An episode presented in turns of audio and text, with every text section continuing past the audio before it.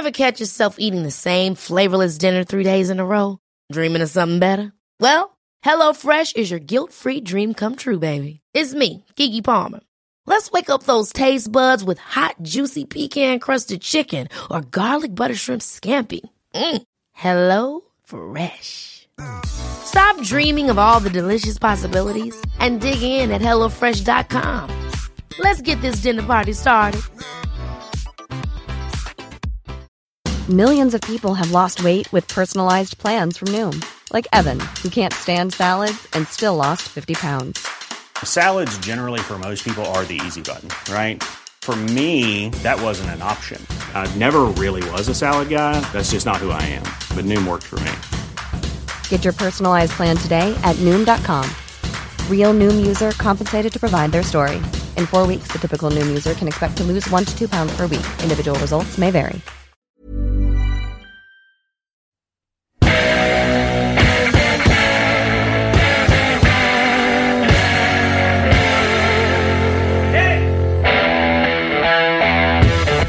Welcome to Soccer Morning on World Soccer Talk. Here's your host, Jason Davis. Good morning, everybody. Happy Wednesday. Welcome into Soccer Morning right here on WorldSoccerTalk.com. Big, big day for you in the soccer world. U.S. men's national team game day, Mexico game day, Gold Cup semifinals tonight in Atlanta. We'll get to that momentarily. Also on this program, very excellent guest. It's been a while, but Manuel Veth futbolgrad.com will join us.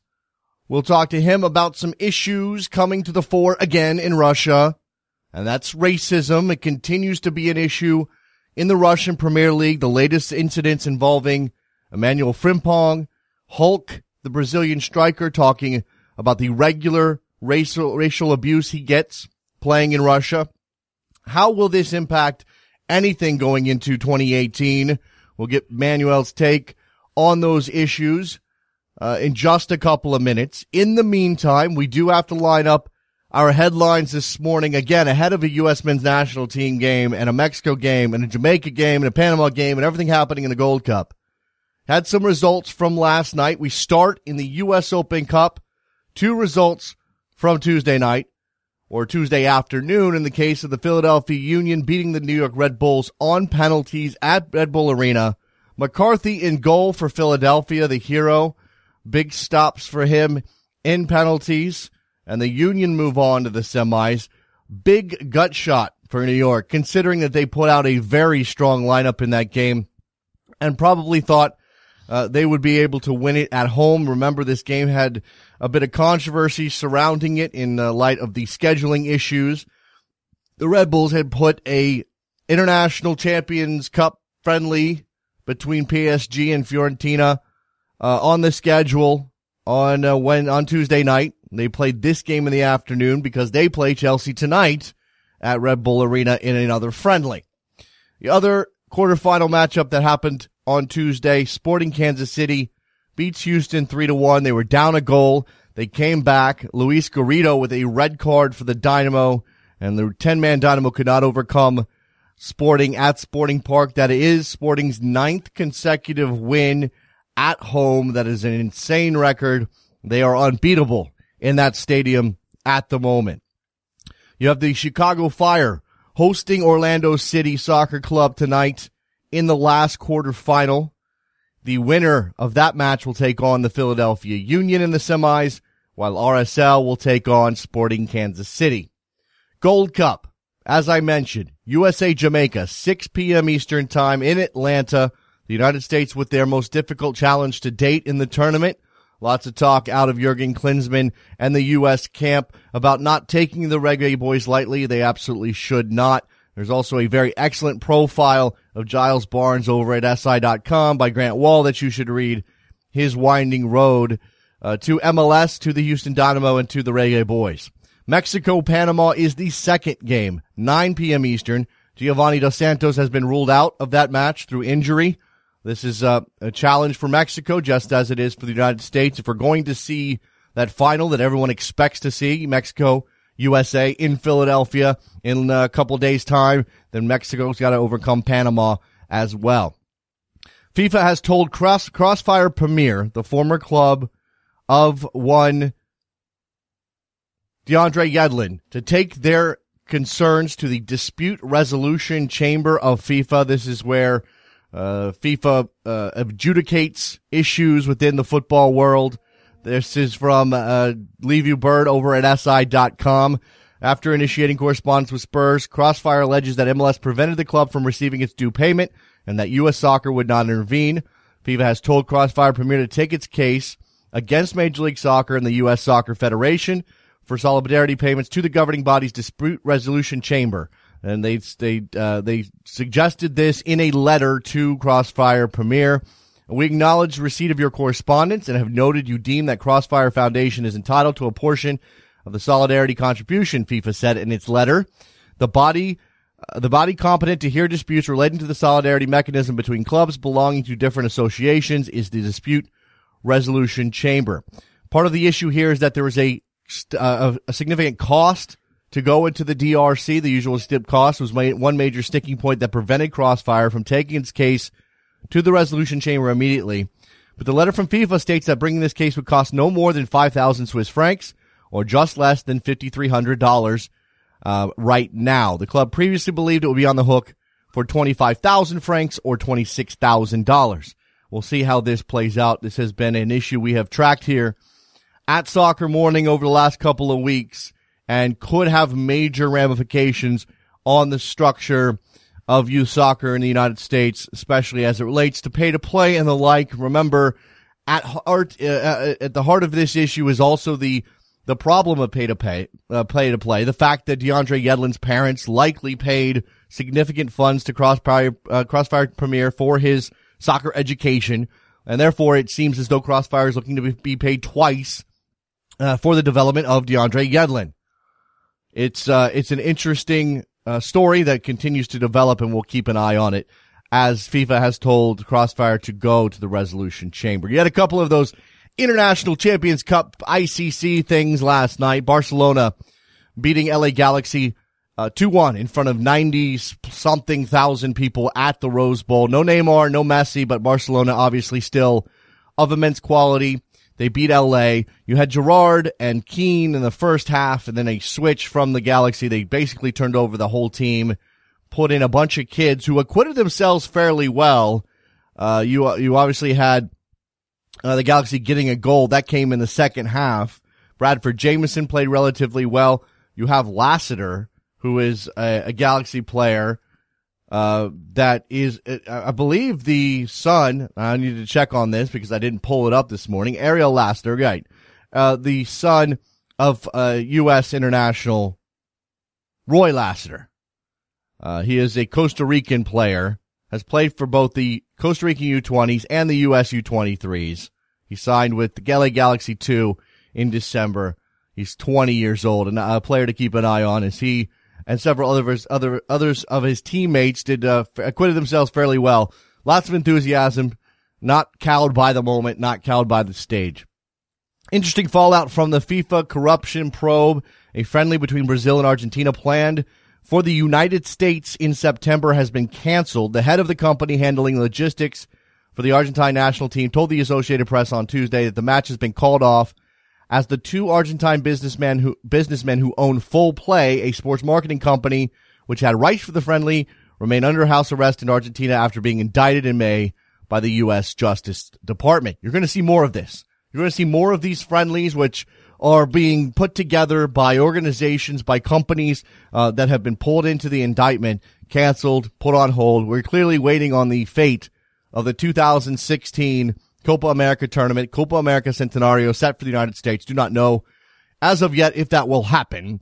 Uh, we will keep an eye on that one as well, and hopefully we get some news in the coming months. Let's take let's take a break. When we come back, we'll talk to Manuel Veth from futbolgrad.com about some of the issues plaguing Russia when it comes to racism. Manuel Frimpong on the other, on the end of it this time. Don't go anywhere. Soccer Morning, WorldSoccerTalk.com. You're talking too loud.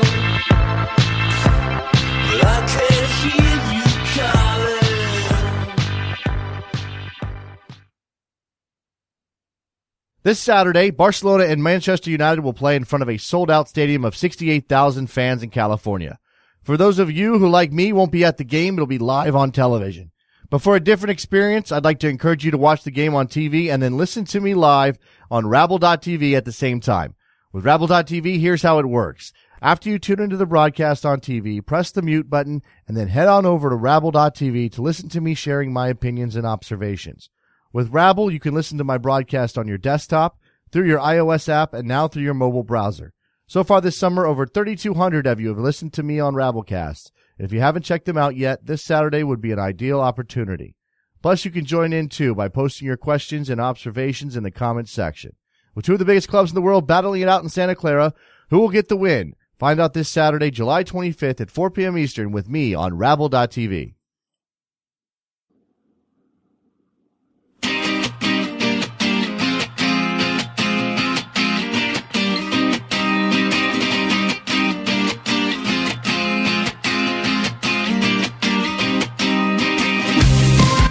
Welcome back to Soccer Morning on World Soccer Talk with Jason Davis. Here we are back on Soccer Morning on a Wednesday, diving into some Russian football topics with our friend Manuel Veth from futbolgrad.com. He's on the line with us now. You can follow him on Twitter at Homo Sovieticus. Uh, he is there talking about these issues. Uh, Manuel, how are you this morning? I'm all right, Jason. How about you? Uh, I'm well. Um, it's it's this is not good circumstances to, to speak with you under, uh, but I, I, think this deserves some further exploration. And uh, recently, um, we've had some of these racial abuse incidents in, in Russian football that seem to happen entirely too often. And, and more importantly than the incidents themselves is the reaction. Uh, first, outline exactly what happened with uh, former Arsenal player Emmanuel Frimpong, who's now at uh, at Ufa, I believe. Yeah, he plays with FK Ufa. Um, this was a game first first uh, day of the season in the Russian Premier League. Um, so he was racially abused by um, a set of Spartak fans from the stands and um, react, reacted by uh, both swearing at the fans and um, showing them the middle finger. And then uh, was was sent off uh, as a result of that was sent off by the referee.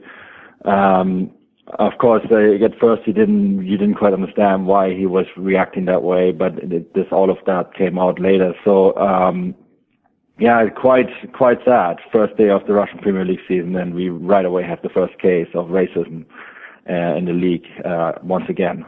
Now, I don't know exactly the timing, but these, uh, this incident comes right around the same time that, that Hulk, the, uh, the uh, Brazilian striker of Zenit St. Petersburg, has uh, made some public comments that this happens all the time. He says almost every game he faces racial abuse.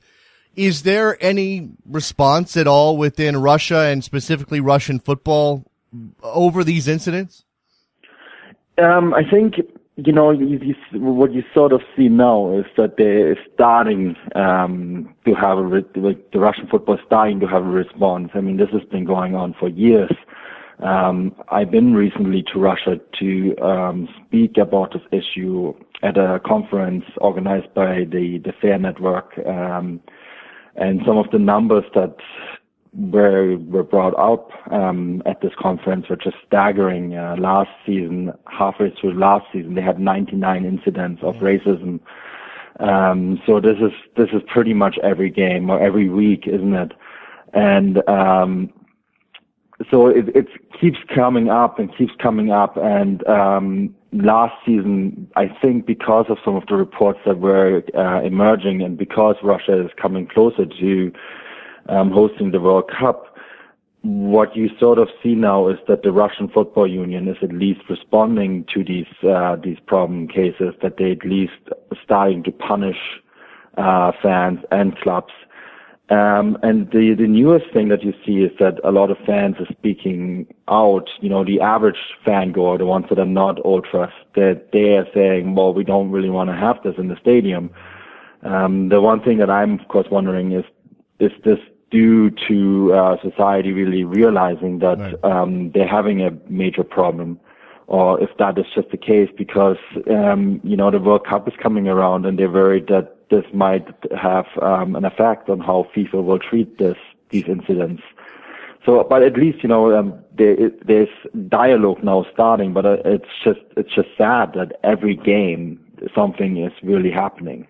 Certainly, and, and it, needs to be, it needs to be addressed. Is is the cynical view that this is a results based sort of response that hey, we have to be careful here, we have to fix our, our, our problem, or we need to address our problem because of the World Cup in 2018, because of what FIFA may do to us. Is, is that does that matter to you right now, or is any progress good at this point? Yeah, yeah, it's it's difficult, right? Because I I think a huge part of it is um, because of the World Cup. And I mean, on the one hand, yes, any kind of progress is good. The, the fact that people are acknowledging, hey, wait, well, there is something wrong with us. Uh, there is something wrong in how we treat foreigners playing in um, in our league, um, playing football for to entertain us, really. And um, you know, so there is that the awareness is starting. Um, at least that's a good thing. I'm just sort of wondering sometimes if it's for the wrong reason. And what comes on top of that is this um, the sense that a lot of it is that they themselves feel victimized by Western media, um, sort of saying, "Well, look at the bad Russians and look at how racist they all are," and um, sort of trying to deviate some of the blame um, and trying to like sort of state that it's been put out of proportion, that it isn't as bad as it is.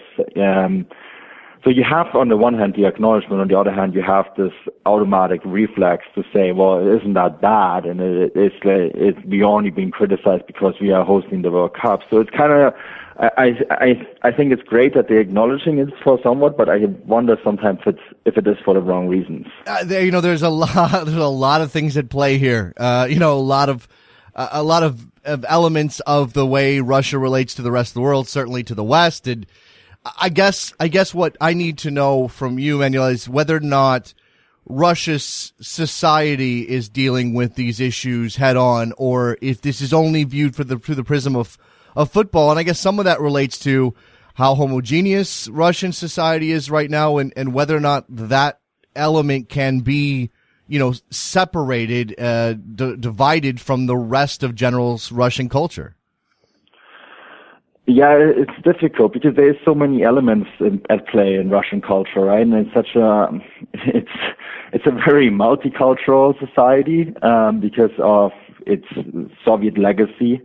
It's also, um, a society that differs from, um, the way people are in the big cities, Moscow, St. Petersburg, etc., and how the, the rural society is. Um, it's, it's in that sense very similar to the United States, you know, where you find a very open, liberal-minded society in the big cities, and then when you go in some of the rural areas, it's very close-minded, and people would never even dare to address some of these issues. And it's it's um, it's very, I find it very difficult to to, to judge um, if mm, Russian people in general um, really realize what is the stake here and um, what what it means uh, for some of these players coming to Russia, playing there, and um, being racially abused every every game. Um, I think that they this kind of awareness isn't just there yet. It brings again the question of why why black players uh, would choose to go play in Russia. I mean, a, a paycheck is a, is a paycheck, menu, and I, and I know some of these clubs are paying very well, but you know, Emmanuel Frimpong, maybe he didn't know what he was getting into. I mean, certainly his experience is going to get uh, a lot of notoriety now, uh, just based on uh, this being the first game of the season, him being sent off, the reaction from the club, which I'll get to in a minute. Is, is, what is the what is the general consensus? Is it just about an opportunity to play at a, at a fairly high level, or is there something else here? Well, you know, I was very fortunate in, in May. I was able to speak to Yaya Toure, um, who played, of course, at Metalurg Donetsk um, in Ukraine, where they have very similar issues. And he said that, you know, um, 90% of the people treated him very, very well. Um, he was welcomed with open arms and um, you know, he was given the opportunity to play European football. He was given the opportunity to prove himself at a, at a relatively high level. And he said that, well, you know, the people were nice and warm and welcoming, but it's, you know, it's enough that um, 10% of the people, if 10% of the people react this way and react this way quite openly and in a very aggressive manner, that of course is very hurtful. Um, I think that players are going there because they they feel that it's it's a high level where they can prove themselves. And for a lot of players, this is the first time that they get to play in European football. And when you play at a club, let's say CSKA Moscow or Zenit St. Petersburg, uh, cl- clubs that are regularly uh, feature in Champions League football, it's sort of a very good way to present yourself to the larger European market. So I think that's why players are going there. And also I think that one has to remember that mm, a large percentage of people in Russia will actually welcome these players with open arms. But then there's also this really frightening part of the society that is very aggressive and very, very racist, um, which is which is kind of makes it, I think, in some points, very difficult for these guys to play there. You know, I'm looking at some tweets. Uh, Soccer Morning, we're retweeting some things here. It looks like Frimpong has been handed a two match suspension for his reaction to this racism. Now, you know, uh, there seems to be a disconnect here, uh, Manuel. Obviously, there are some people who are understanding that this needs to be addressed, that this can't happen. Even if, again, if it's a cynical reason for it, they at least acknowledge that they can't have fans, ultras abusing, um, abusing black players on the field because of, of how it portrays Russian football. And then Russian football goes and hands a player who was racially abused and has an emotional reaction. Now, again, should Emmanuel Frimpong do what he did? I mean, I think that's up for debate. He clearly can't within the laws of the game, but to give him an additional additional suspension is is another bad look for Russian football. Yeah, you know, it's it's so difficult. What is the right way to react? Uh, I remember in Italian football they had similar issues where um, a few players walked off and they were suspended afterwards. Um, it's it's such it's such a hard line, right? At the one hand, you have to um, honor the laws of the game, which clearly state one that players should not react to any fan abuse. If that is the, the, the proper way of handling it, I I find that very doubtful. Um, I, I'm actually more curious to see what kind of punishments Spartak will be handed. Uh, in the last few years, um, the, the last year, the, the RFU has been very tough on, on clubs and handing several clubs uh, tough suspensions, um, empty playing in empty stadiums, etc. But yes, of course, uh, handing Emmanuel Frimpong another two matches is a bit of a slap in the face, isn't it? Yeah, you know, this is from, uh, I'm going to butcher his name and I apologize. Toke Møller Theilade, uh, yeah. Russian football news editor. He says that uh, Frimpong has been handed a two-match suspension, and Spartak has received a fine of 323 euros for throwing objects on the field.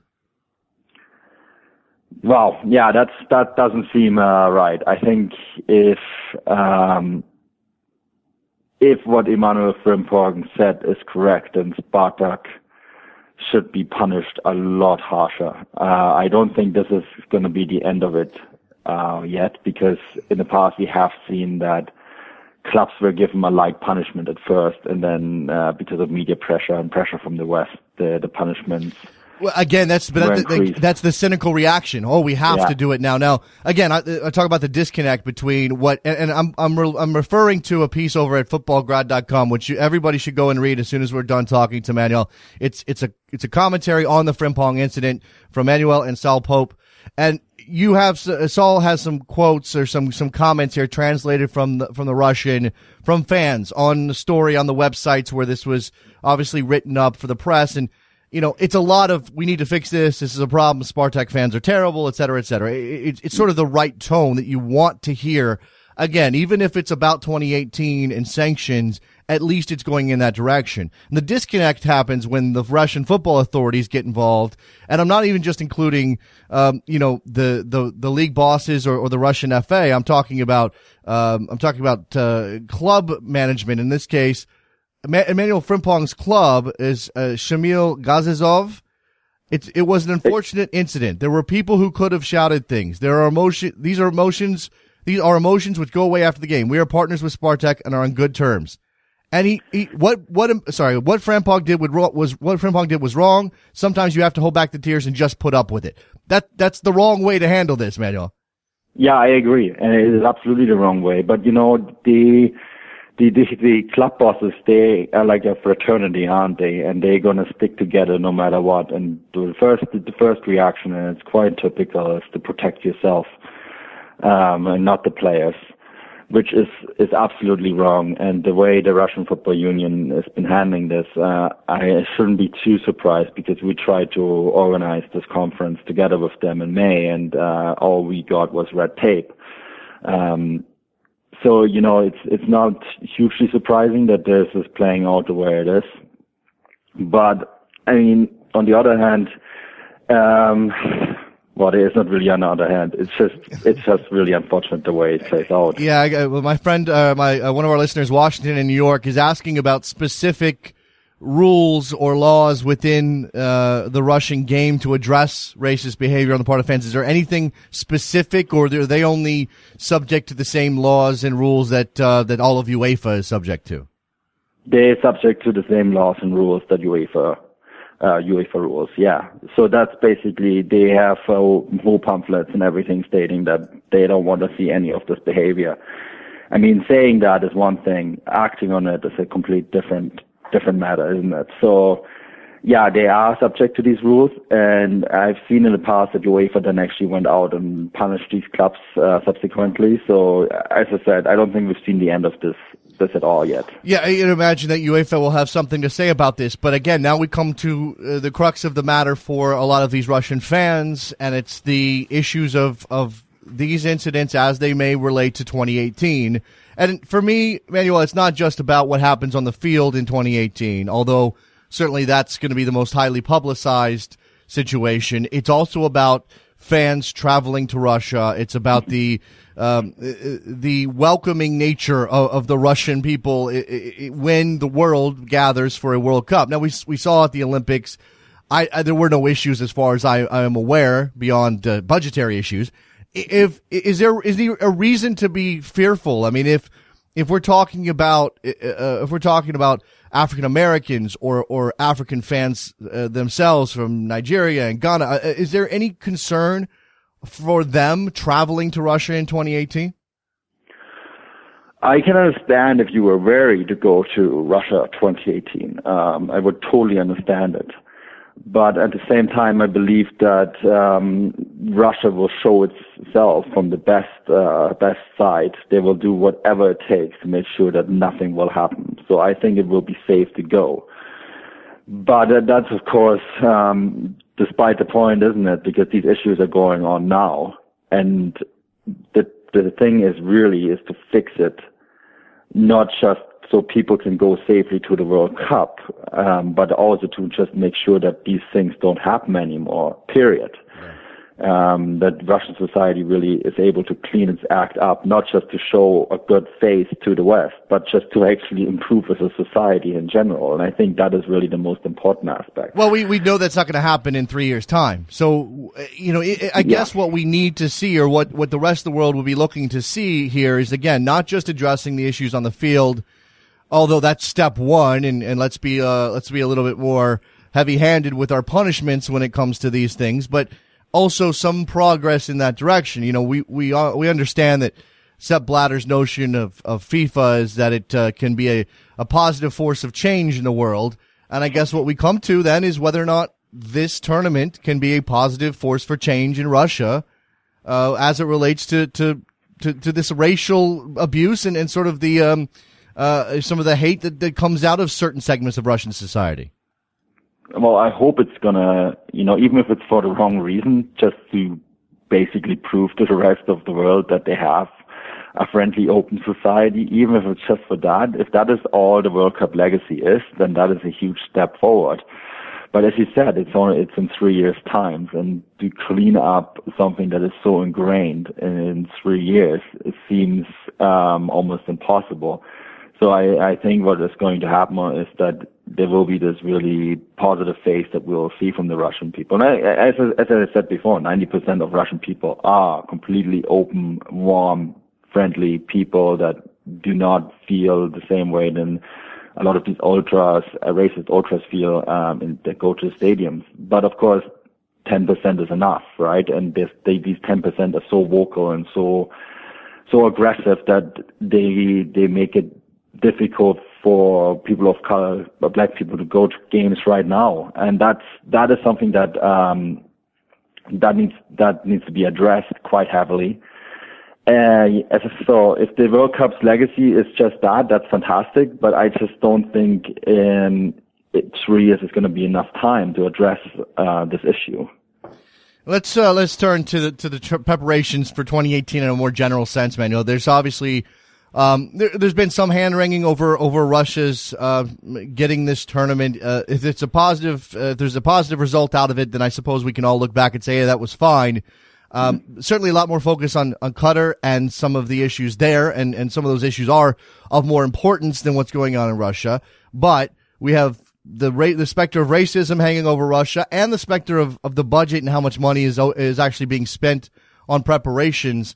Uh, I guess stadiums matter more than anything else, but but I, I, I have I have heard that the plans for hotels and lodging have been scaled way back, and that fans might be asked to to camp out for this tournament. Yeah, this is going to be interesting to follow uh, because the, the, the ruble crisis, of course, has made it it made it a bit more difficult for Russia to budget this tournament, and um, you know the the reaction was they scaled back a couple of stadiums, um, which FIFA supported, but they also scaled back the budget, which means that of course they they're gonna not do some investments into infrastructure especially in some of the smaller cities. I think when you go to Moscow or St. Petersburg, it should be fine. Um, it's not to be great because Russia is not exactly the, the prime tourism uh, destination. But I think it, when you go to the big cities, it should be okay. But yeah, I think it could be it could be really interesting for people traveling to um, to Russia and trying to find find accommodation and trying to find uh, places to stay. You know, one of the uh, one of the issues in Brazil was was transportation, was that uh, country's um, uh, uh, air travel infrastructure. What's uh, obviously Russia's a, a, big country. I don't know how spread out the the sites are. I imagine there's some significant difference, uh, distances here. I know train travel is a major factor here, but what's what's the outlook for the the amount of, of airline traffic that, that Russia's likely to get in 2018? I think it's, well, it's exactly going to be like Brazil because even though the, the tournament is taking place mostly in the western part of the country, uh, the western part of Russia is still enormous. Mm-hmm. And uh, so people will be, I think there will be a lot of flying. Um, I think that's going to be okay because they're not obviously going to use some of the airlines that they use for normal day-to-day uh, traffic in Russia and that there's going to be a huge reliance on on trains. So there is a couple high-speed train lines that are now put in to connect some of the the host cities, um, but they had planned to connect them all with high-speed train lines, and I don't think that's going to happen now. That's definitely off the table. You know, uh, so much of, of the way that the West views Russia is based on the actions of Vladimir Putin. He is uh, a large figure in, in all of this. Um, is there uh, is there a sense that that this tournament uh, is part of um, you know it, I don't know does it flow from Putin is is it more extolling his personal virtues as much as it is sort of hey there, here's Russia and and we're uh, we're ready to to host the world Putin is um, plays a, he played a major part in getting the tournament in the first place um, I think that's a very difficult question. I think on one hand, of course, this is going to be another Putin show, just as it was at the, the Olympics. But on the other hand, I think that the, the, the tournament was ripe to go to Russia. Um, they are the largest European country to never have hosted a tournament, a big tournament period. So I think in that sense, it was, it was, uh, it's not like Qatar where you think, well, we're giving the, the tournament to a country that has 300,000 people. We're giving this, this tournament is going, went to a country that has a long tradition. Um, the tournament in Russia has a, Russia has a long tradition of football, a very long tradition of football. And, um, you know, it was very much overdue to receive a tournament like this. But of course, you run into the danger to, to make this tournament a Putin show. Um, that's definitely an aspect that's going to be interesting to watch. Uh, uh, finally, uh, let's um, uh, just uh, in terms of the general health of the Russian Premier League, uh, they instituted that schedule switch. Uh, they they changed their seasons um, partly because of the World Cup, or maybe entirely because of the World Cup, if I remember correctly. Uh, there's clearly you mentioned the the crash of the ruble having an impact on preparations for the 2018 World Cup. How has that impacted the league, and how has it impacted the bigger clubs? And certainly, what is the outlook for the Russian Premier League within greater the the greater um, environment of UEFA in the future? Well, what I think is interesting is that the, um, a lot of the very big clubs, um, the big clubs like Spartak, Zenit, CSKA, Lokomotiv, they were impacted by the ruble crisis, not because they, that meant financial difficulties for them, but because it actually meant that they were no longer able to justify their large budgets towards uh, financial fair play. So that meant that some of these clubs had to scale back a bit. And Dynamo, uh, Dynamo Moscow, for example, they were punished by UEFA, uh, banned from from playing in the Europa League because, uh, not because they had a large debt, but because the UEFA didn't didn't quite understand how they could have such a large budget and how how does this money how it flowed into the club. Um, it was quite um, there was a huge transparency issue here about the, the league switching over, um, I think large part of that wasn't just for the World Cup. It was also so that Russian clubs could be more competitive, right, playing yes, right. playing in uh, Champions League and Europa League. Right. Uh, which is of course it didn't really help that much because they still have this massive winter break because it's just too cold to play in Russia after November. It's just impossible, and really it's also impossible to play in Russia before uh, February. Even February is very tough, so you can't really play until March. So you still have that long winter break. Um, but the idea was that to make clubs more competitive in European football. And I think they still suffer, uh, not because today then it's not a competitive league, because it's a highly competitive league. It's a fantastic league to watch. If you just want to watch good football, it's a great, great place to watch but it's because the the winter break is really kind of uh, making it very tough for clubs to compete. You know, in that first round of the Champions League, the first round of the Europa League, that is quite early on in February usually. All right, last thing here, a question from uh, our friend Mark on Twitter. He wants to know how closely the media is following the FIFA scandal. I know that there have been some statements, uh, I believe, from Putin himself, uh, outlining that the United States has overstepped their bounds. So clearly, there's an antagonistic response to all of this. I, I, I thought the the response by Russia was so interesting on on the the, the FIFA scandal because I personally didn't think that uh, it was ever in doubt that Russia would keep this tournament, uh, but yet the way Putin and the way the politicians in Russia reacted was such was such a symbol for Russia today because the reaction right away was, of course, oh, that's the West coming out to get us and trying to take uh, the tournament away from us, and uh, completely overreacted, almost in fear, uh, thinking that this is going to be the tournament is going to be gone, and hanging on to blood as much as they could. Um, I thought it was really interesting watching this because, um, in my mind, I don't think uh, Russia 2018 is going to be put in doubt simply because it's too close to to kick off. So I don't think uh, they really had anything to worry about. But the fact that they reacted this way was was just fascinating because it was the same reaction that they would show to any kind of other political matter, um, any kind of other criticism towards Russia. So it's kind of it was kind of like a mirror to what's going on in geopolitics in general. Yeah, I, I think you're right. I don't think there's any chance Russia loses this tournament, and uh, that's interesting in light of of, of the racism issues and uh, certainly the, the fan response. So there's got to be there, there's some, uh, you know, there's some paranoia on the part of, of, of Russian football in general, and that's uh, we'll see how that end up ends up playing out.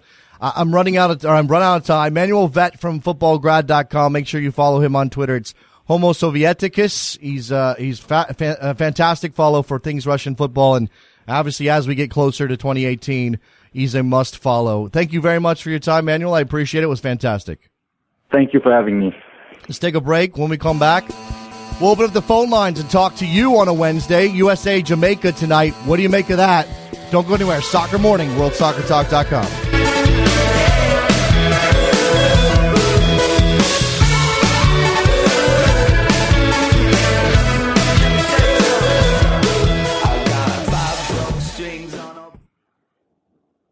This Saturday, Barcelona and Manchester United will play in front of a sold out stadium of 68,000 fans in California. For those of you who, like me, won't be at the game, it'll be live on television. But for a different experience, I'd like to encourage you to watch the game on TV and then listen to me live on Rabble.tv at the same time.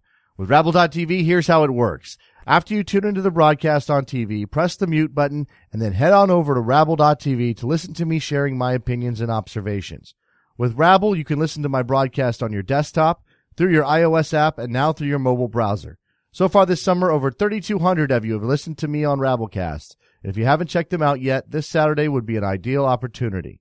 Plus, you can join in too by posting your questions and observations in the comments section. With two of the biggest clubs in the world battling it out in Santa Clara, who will get the win? Find out this Saturday, July 25th at 4 p.m. Eastern with me on Rabble.tv.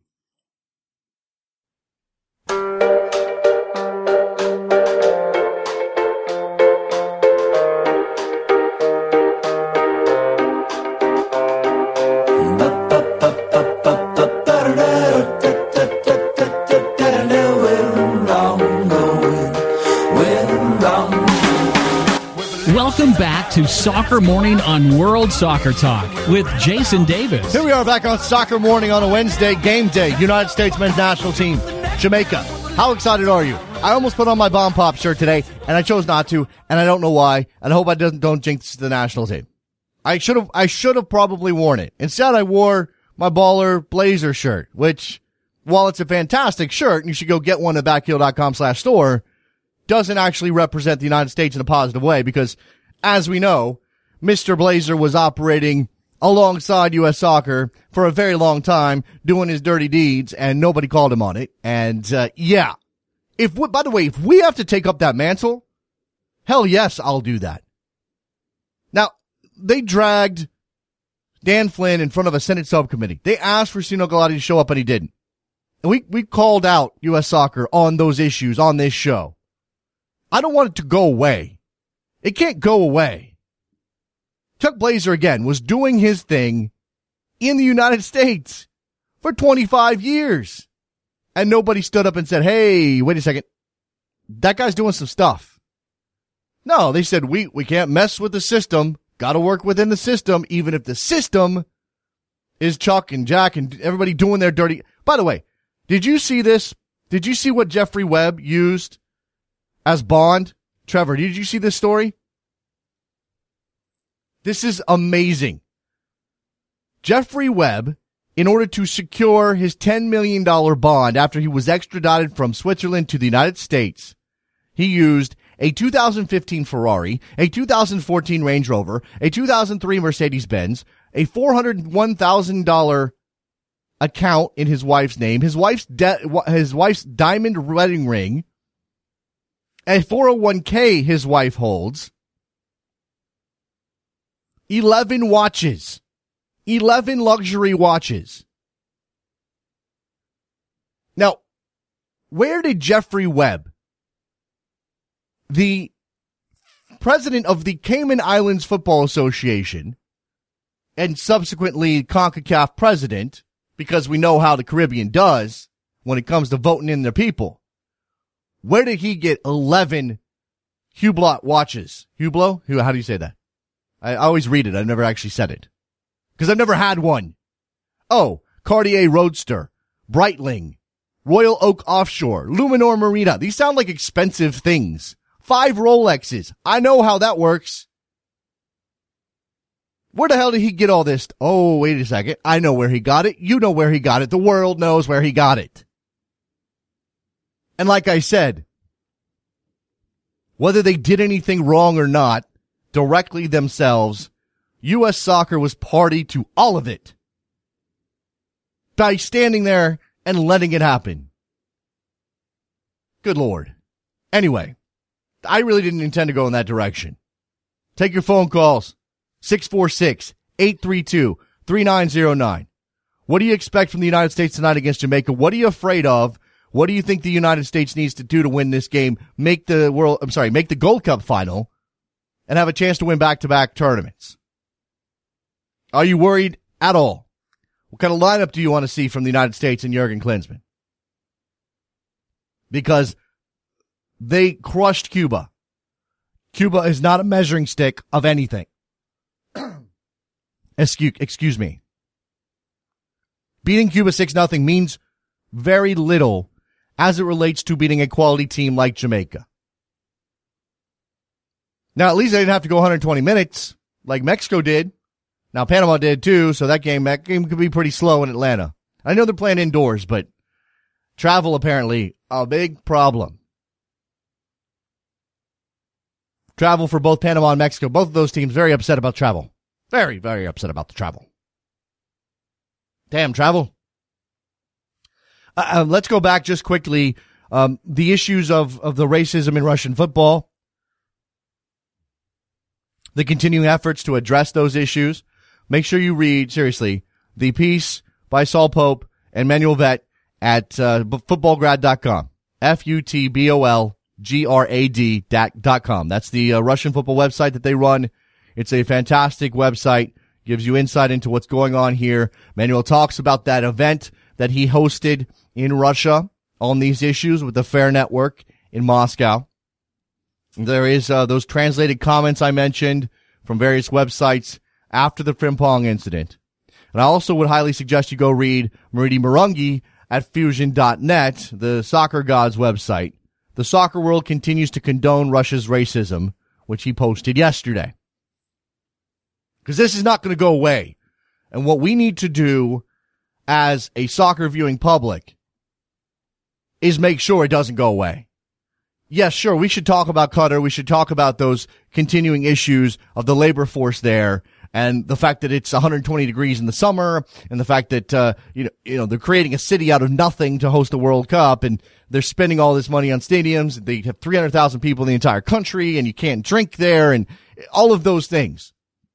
Mainly the labor stuff, mainly the indentured servitude, mainly the kafala system people dying, maybe that.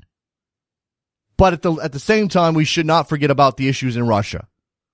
They may not be directly about people dying, but they absolutely are egregious and need to be talked about. The more pressure that's placed on Russia, the more likely they are to respond with some actual steps. And again, this morning, word is Emanuel Frimpong has been given a two game suspension and the Spartak fans or the Spartak, the, the, the Spartak, the club has been fined uh, roughly 300 euros for their fans throwing stuff on the field. No mention of racism at all in their pun- in the statement about their punishment. Tell me that's not a ridiculous set of circumstances. 646-832-3909 is your phone number. Jump in here. Talk to me about the U.S. men's national team. Talk to me about what you see out of Jamaica tonight. Talk to me about Mexico. Talk to me about how you think Mexico will do against a better squad in Panama. Maybe not better than Costa Rica on paper, but certainly they've played better in this tournament. They've been more competitive in this tournament. They will give Mexico a challenge. I think all of the talking before the match means very little. Giovanni Dos Santos ruled out, by the way. Although you wonder if that's really an issue for Mexico the way that they've been playing. Could he really make a difference? He's a bit of a luxury player at this point almost. Meanwhile, by the way, his brother has been really, really good in the middle of midfield. As for the United States, Clint Dempsey leading the charge. He is the guy pulling them along. I imagine Aaron Jóhannsson is the starter alongside him. They played well enough against Cuba that that should be your striker pairing, if only because you haven't seen a lot of it out of anybody else. I expect Gyasi Zardes to start in midfield because if you have two strikers already outlined, and, and again, I guess you can move, I guess you could move Dempsey around. Move him and drop him into midfield and start Gyasi Zardes alongside Aaron Jóhannsson. And now you've got Dempsey in the hole, but now you've got to cover that space and you got to create some defensive stability. Can you play Bradley and Beckerman in a game where you have Dempsey in the hole? Four, two, three. Nope. Can't do that. You're going to play a four man back line. You don't want to get overrun in midfield. You certainly don't want Jamaica to be able to bypass your midfield quickly. You're going to have to clog some of those lanes. You're going to have to get people in the way of Jamaica. Ray Orozco on Twitter's got the United States winning 3-1. Big game from Dempsey and Bradley. Those are the two guys you want to step up. Those are the two guys you need to see step up. Clint Dempsey's done that. He's leading the tournament in goals. Now, I know three of them came against Jamaica. I'm sorry, well, Cuba. Three of them came against Cuba, but he's still, he's leading the tournament in goals. He's playing well. Michael Bradley, just a little bit up and down, but solid. This is what I think you desperately need in a game that matters against a quality opponent. Game you have to win. Clint Dempsey up top. Michael Bradley in the midfield. Probably, preferably not in the hole, playing a little bit deeper. Kyle Beckerman behind him. We know we we know they're going to start. Uh, Klinsmann will start Brad Guzan in goal. Beyond that, what else do you want to see? I, I think Alejandro Bedoya gives you the best chance to win. To, uh, to win. I don't know if Gyasi Zardes is defensively strong enough, but he's got the speed to keep up with the Jamaicans up and down the flank. You play uh, Fabian Johnson behind him, or I suppose now that you got Demarcus Beasley, you play Demarcus Beasley behind him. There's plenty of quicks there left in Demarcus's legs. Then you on the other side there, there you put Fabian Johnson at right back. Soar up that side of the of the field. Bedoya and Johnson together at, at, on the right side actually sounds pretty damn good to me. Now, what do you play in the middle? You're going to go with Omar Gonzalez, not the fleetest of foot, but can win everything in the air. How much do you expect to make it actually play the ball in the air? They're going to go with the youngsters, Ventura Alvarado, who has been extremely shaky throughout this tournament. And obviously you got John Brooks. Do you expect Klinsmann to go with Alvarado and Brooks? And how much does that scare you? Nobody's got any thought. You guys are all just locked up, fearful of this match right now. 646-832-3909. Or maybe you're taking in all of that serious, important information we just got out of Manuel Veth, which was fantastic stuff, by the way. He's great on the air. It's great on this show. And we'll continue to watch that story. A Gold Cup final, Mexico, United States, and Philadelphia is what we all sort of expected. I mean, you could have thrown in a wrinkle or two, but I think most people would have said it'll be the USA and Mexico in the final on July 26th in Philadelphia. It's just a matter of how we get there. And I was reading this morning a piece over at ESPN FC in which uh, Jeff Carlisle, noted American soccer writer, and our friend Tom Marshall, Mexico World Cup on Twitter, sort of they, they took stock of, of their respective beats at this point. Carlisle looked into the United States and, and considered where they are, while Tom Marshall looked at Mexico. And the bottom line is, are they good enough to win right now? Can you see them winning this tournament? And to be honest with you, both of them have serious questions. And I think tonight will tell us something about who the favorite's going to be, clearly. You have to enjoy Jamaica coach Winfried Schäfer pulling out the underdog card. I mean, the hardcore underdog card. Saying that this is David versus Goliath. It feels like David versus Goliath. That's fine with us. We'll try to hit the giant where it hurts most. is it really that big of a gap? I mean, look, I don't think anybody thinks Jamaica's on the U.S. level, generally speaking, but in this tournament, the way things have gone, I don't know. Jamaican forward Michael Seaton, a DC United player. We're feeling good on and off the pitch, and that brings a confidence to our team. then Michael Bradley said, We know Jamaica well. They have a unique blend of organization and discipline and also athleticism. So the United States doesn't sound like they're taking Jamaica for granted that they're just going to walk this game. But let me tell you something. The way that they've come out in this tournament, aside from the Cuba match, they can't afford to be going down a goal in the first 15, 20 minutes. They have to keep, they have to come out with the more, the, the higher intensity level. Because that's what, that's one of the criticism you, whatever you make of Klinsmann and his tactics and where he's pushing this program, one thing you can certainly criticize him for is the lack of intensity out of his team when that first whistle blows. That hasn't been very good. Not in the group stage. Cuba was a pushover. Cuba we throw out. So considering that, you need to see something better out of them in the first 15 or 20 minutes. You need to see them with their foot on the gas.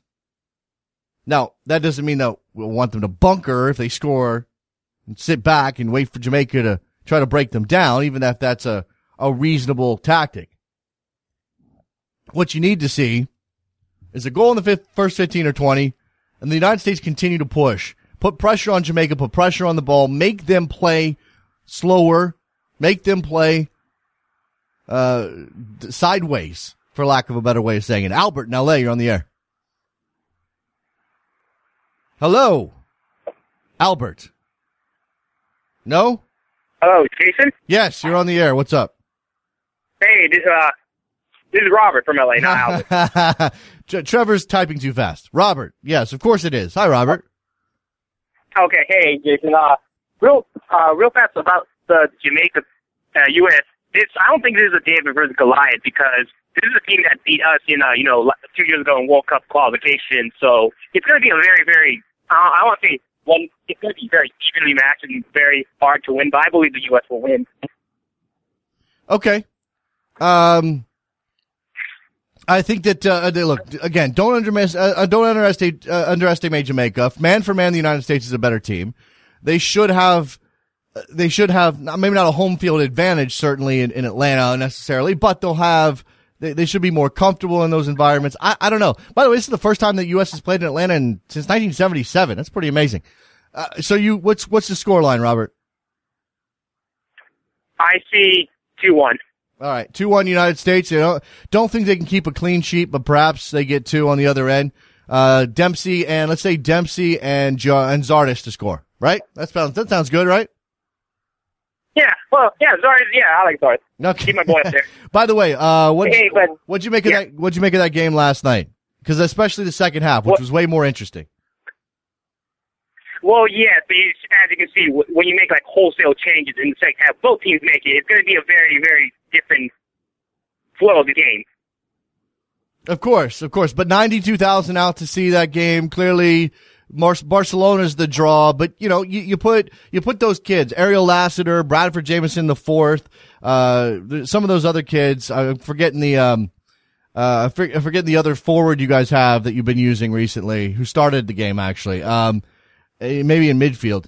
You know, when you put them out there and you say, here's a giant crowd who's there for Barcelona. You're playing against some of the best players in the world. You're playing against one of the best clubs in the world. I thought they, I thought they showed a lack of fear that was encouraging. And, and honestly, the, the sense I, I got, Robert, when I went to bed last night, the sense, the thing I was thinking about is LA is spending money on Gerrard, Dos Santos. They've got Keane. They've got Zardes locked up. They've got Omar Gonzalez. They, they've got this talent level and they've got these kids coming through. I mean, what I, I I don't know who's going to be able to compete with with LA. They're not going to win every title, but over the next ten years, I could see them winning four or five.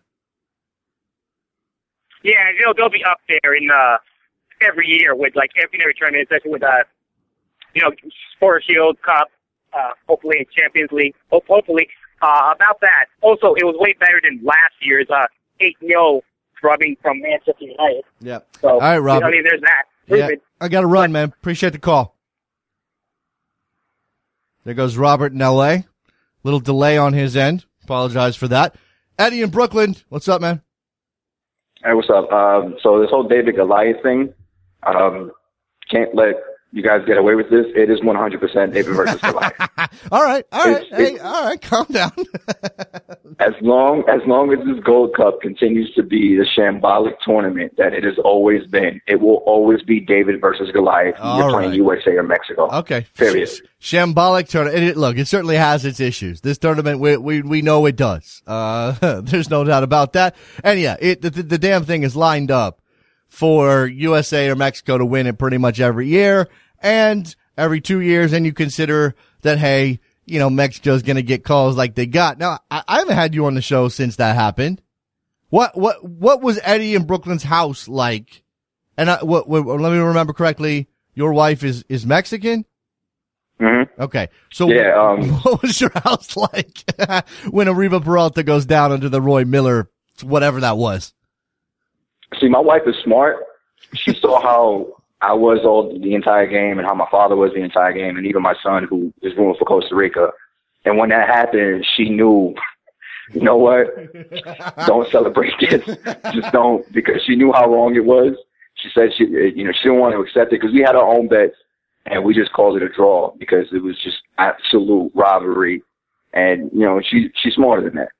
You know, it's, uh, I, I, I wonder though, like, are you the type, th- there have been times, I mean, if that, if that happened to my team, and, and certainly the United States has had their fair share of rough calls, I, I can get angry. I mean, when I was 21, 22, I let that simmer for days. I imagine that's not you now, especially with the family and the wife, but it's gotta make you mad. Like, you gotta have gone to bed or angry that night.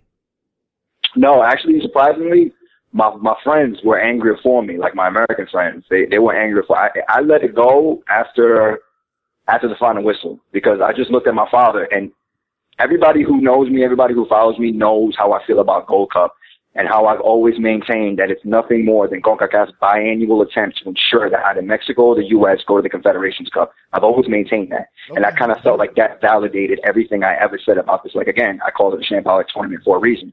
So I looked at my dad. I said, are you surprised? Did you expect anything else? It wasn't, dis- it wasn't disgraceful. It wasn't, um, it wasn't robbery really. It was inevitable it because was, this Gold Cup. Yeah, it was, it, ultimately it was par for the course, right? Basically. That's rough. That's rough. What else you got to share today, Eddie? Not much. I, the ironic part is that I have to analyze the rest of this damn tournament, and I have to analyze U.S. and Mexico specifically. So it's kind of like my manager's just rubbing it in on me a little bit, but that's what it is. What it is, man. I just I just want to see if against all odds. Mexico and the U.S. can make the final. The magic of the Gold Cup. Such good sarcasm. Eddie, appreciate the call, man. I'm out. There you go. All right. 646-832-3909. Last call for phone calls. It's been a weird morning. Trevor's had some interesting, uh, things happen on the, uh, on, on the line. Um, we'll see exactly what happens tonight in the Gold Cup semifinals. It's, uh, it's the United States and Costa Rica. I'm sorry. It's the United States and Mexico going to try to get into the, to the final again. As Eddie said, maybe the whole thing's set up to do that. It, it certainly seems that way sometimes. The, um, the referees are not are, are, on their side. The fans are on their side for the most part. The travel is no none too kind to smaller nations. It, I guess it is David and Goliath. I guess it is. Jamaica is David. They're gonna be trying to sling that rock, and it's up to the United States not to let it hit him in the forehead, knock him down, or wherever wherever that rock hit him, wherever that that, that thing hit him. All right, things have slowed down here. Excellent show. Thank you very much, Emmanuel Veth. Go read his stuff at futbolgrad.com not just the stuff about racism in Russia, also the stuff about Russian football in general. There's some very good insight over there um, on uh, on the, the growth of that league, the continuing development of that league. They are under the uh, they are under pressure because of the dropping ruble. Uh, Vladimir Putin obviously is a major figure in this World Cup uh, saga, so he's uh, his the the uh, the work done at futbolgrad.com will give you some insight into all of these uh, various issues. I'm just checking out Twitter here. Apparently, I'm being called the Paul Finebaum of, Finebaum of soccer, which is a very scary thing. Uh, indeed, I don't think I am. I hope I never become that. But uh, you know, these things happen. All right. Thank you very much for listening, guys. Go to backheel.com slash store to buy yourself a soccer morning mug. They're uh, they're lovely. I've got one right here. As a matter of fact, it's quite the thing. And you can go to backheel.com slash store to buy a t-shirt. This one is real cool. It's the Baller Blazer t-shirt. And that's it. I think we're out on a Wednesday. Go USA. I guess go Mexico because that'll be the, mo- the most fun final. And uh, yeah, we'll see you tomorrow. Deal with the aftermath then. Later. Tell me why the hell no one is here. Tell me what to do to make it all feel better.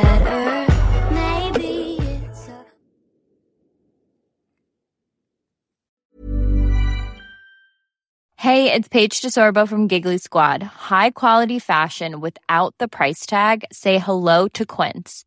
I'm snagging high-end essentials like cozy cashmere sweaters, sleek leather jackets, fine jewelry, and so much more. With Quince being 50 to 80% less than similar brands. And they partner with factories that prioritize safe, ethical, and responsible manufacturing. I love that. Luxury quality within reach. Go to quince.com slash style to get free shipping and 365 day returns on your next order. Quince.com slash style. Ever catch yourself eating the same flavorless dinner three days in a row? Dreaming of something better? Well, HelloFresh is your guilt-free dream come true, baby. It's me, Keke Palmer. Let's wake up those taste buds with hot, juicy pecan-crusted chicken or garlic butter shrimp scampi. Mm. Hello Fresh. Stop dreaming of all the delicious possibilities and dig in at HelloFresh.com. Let's get this dinner party started.